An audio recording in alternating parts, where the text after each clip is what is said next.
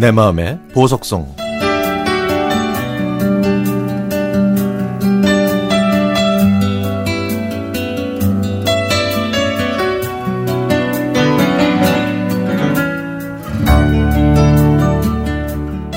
대학을 졸업하고 취업한 기쁨도 잠시 저에게는 예상치 못한 일이 생겼습니다.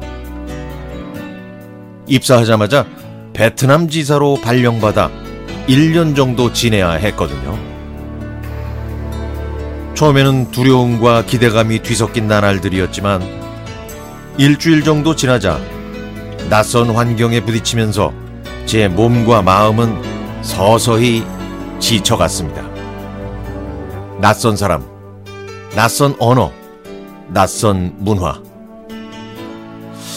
이대로 포기하고 퇴사할까 싶었지만 속상해 하실 부모님이 떠올라 일단 참고 버텨보기로 했죠. 신입이었던 저는 눈치가 보여서 그해 휴가 때 한국으로 오지 못하고 오직 설 연휴만 기다려야 했습니다. 다들 알겠지만 말이야. 아이 저 경쟁 업체가 많아서 물량 확보가 이거 쉽지 않거든. 다들 휴가를 취소하거나 연휴 이후로 연기하도록 해요. 저 아니 저 이미 가족들한테 얘기 다 했는데요.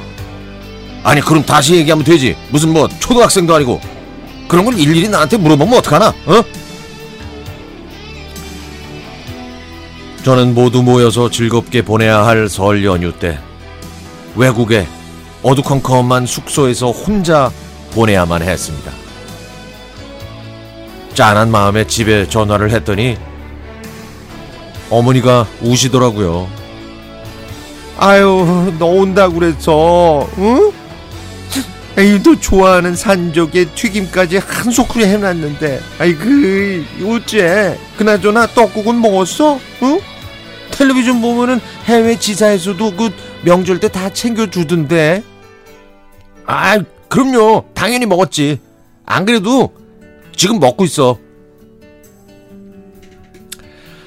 애써 거짓말을 하고 나니까 더 무기력해져서 그대로 잠을 자고 눈을 떴더니 온몸에 열이 나고 땀이 흥건했습니다.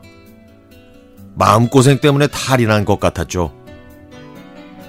손가락 하나 움직일 수 없을 만큼 아픈데 의지할 사람도 없고 약을 사주고 따뜻한 죽 한 그릇 만들어줄 사람이 없다는 생각에 저도 모르게 눈물이 흘렀습니다.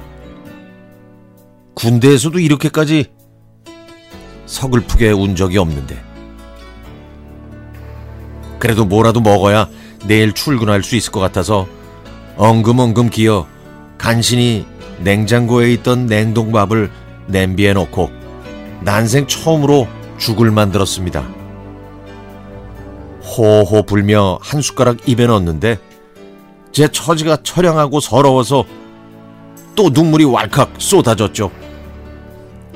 그 순간 저도 모르게 휴대전화를 집어들고 집으로 전화할까 하다가 어머니 아버지만 더 속상해 하실 것 같아서 오래만 참자 하고 마음을 먹었습니다.